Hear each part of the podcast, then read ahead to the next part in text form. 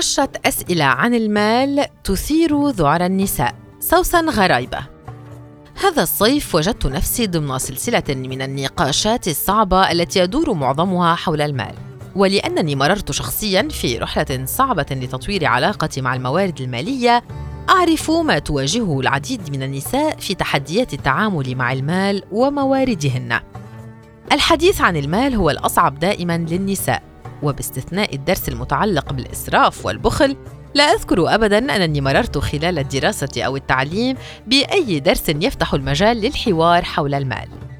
لا ننكر الحاجز النفسي والتربوي الذي يمنع النساء من التحدث عن المال بحرية أو طلبه من منطلق الحق وليس الاستجداء، أو حتى المفاوضة على طلب زيادة أو مرتب شهري. فقد وجدت دراسة لموقع جلاس دور أن النساء قلما يفاوضن على المرتب وحتى إن طالبنا به فإنهن يطلبن مرتبا أقل بثلاثين بالمئة من الرجال. لتبقى الفجوة في الأجور بين النساء والرجال في معظم الوظائف مكرسة. ولتتعاظم عند الأمهات تحديدا ضريبة الأمومة وعند النساء من الفئات الأضعف تميزت نقاشات هذا الصيف بالكثير من المكاشفة بين الصديقات وعلى مواقع التواصل الاجتماعي. صديقة مقربة لي توفي زوجها بعد وعكة صحية سريعة وبعد أن غادر الجميع دار العزاء اعترفت أنها لا تعلم ماذا يملك زوجها ولا تعرف من أين تبدأ ابنة صديقة تخطط لزواجها وتسألنا كيف نقنع أمها بجدوى إنقاص المهر والذهب وهل يمكن اختصار حفلة الزفاف مقابل شهر العسل؟ صديقة أخرى تسأل عن إمكانية استعارة بعض الثياب لوجود أكثر من حفلة زفاف لأن ليس بمقدورها تحمل المبالغ الإضافية. وأخرى تسأل عن أفضل طريقة لطلب مبلغ من المال من زوجها من أجل هدايا التخرج لأبناء الأقارب مع علمها بوجود ضائقة مالية لكنها لا تعلم الحجم الحقيقي لها. تقول: لم نتحدث أنا وزوجي عن المال أبداً فكيف سأشرح لأبنائي ضرورة اختصار الكماليات التي اعتادوا عليها؟ لم أعهد من صديقاتي كمية الصدق والمشاعر ومكاشفة الشعور بالضعف والأهم من ذلك الاعتراف بعدم وجود المعلومات الكافية للتعامل مع الازدياد في المناسبات الاجتماعية مثل التخريج وحفلات الخطوبة والزفاف والولادات وحتى الحديث عن المدارس والتكاليف. بالطبع لا نملك الحلول السحرية إلا أننا تمكنا من الالتزام بخطوة واحدة لعمل شيء ما لتحسين معرفتنا وإدارتنا للمال بطريقة أو بأخرى وهو الشيء المشترك الذي يجمعنا أي الاعتراف بوجود حاجز ما في عقولنا يمنعنا من التحدث عن المال. أما صفحات التواصل الاجتماعي فاحتدت فيها النقاشات وأذكر منها فتاة تسأل عن كفالتها لخطيبها في قرض مالي ليشتري سيارة ويستخدمها على أحد تطبيقات التوصيل وأخرى تسأل عن إجبارية المساهمة في مصاريف المنزل. وكيف تعترف بأنها تساهم في مصاريف شقيقها الأصغر؟ وهل ينبغي للزوج معرفة التفاصيل؟ الحديث عن المال مع الشريك صعب جدا ومع اعتراف الجميع بضرورة المكاشفة والمصارحة بداية من فترة الخطوبة وجدت أن التحدي يبدأ في تحديد علاقة المرأة نفسها مع المال. وتحديدها قبل الخوض في نقاش مع الشريك أو العائلة. قررت خوض تجربة بسيطة جدا فشاركت عشرة أسئلة مع مجموعة من الصديقات المقربات وأرسلتها لهن على الواتساب. لم أطلب منهن مشاركة الإجابات بالضرورة لأنها قد تكون شخصية، إلا أن كل واحدة منهن عبرت عن رأيها بالأسئلة وشاركت الإجابات بكل صدق وشفافية مع تأكيدهن أن هذا الحوار ضروري لأي فتاة في أي عمر. السؤال الأول: عندما يتعلق الأمر بالمال، تشعرين بالخجل عندما؟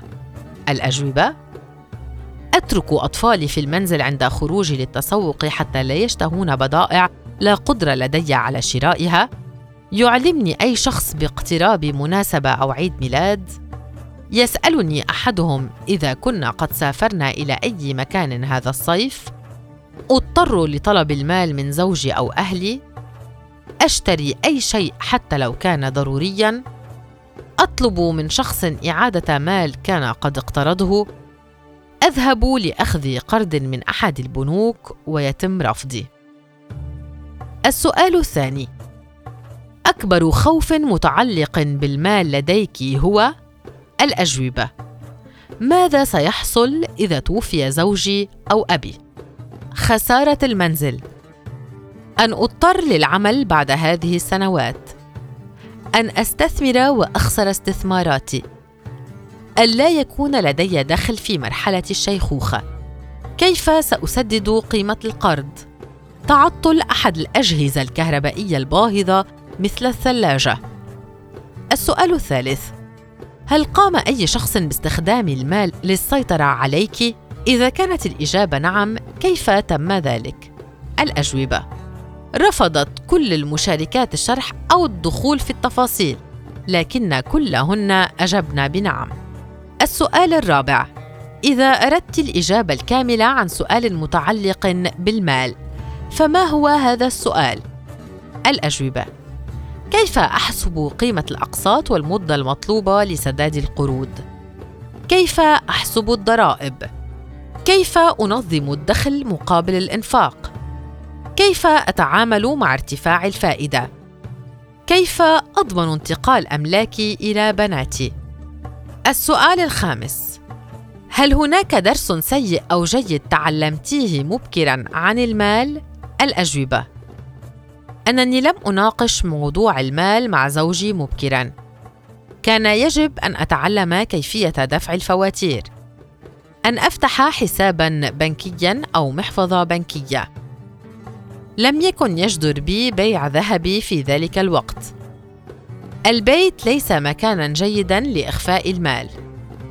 ليس خيارا جيدا استثمار كل المال في مكان واحد. السؤال السادس. ما هو الدرس الذي تعطيه لنفسك لو رجع فيك الزمن والمتعلق بالمال؟ الأجوبة الادخار.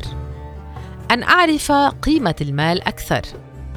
ضرورة وجود عقار أملكه. أن يكون المنزل مسجلا باسم الأبناء.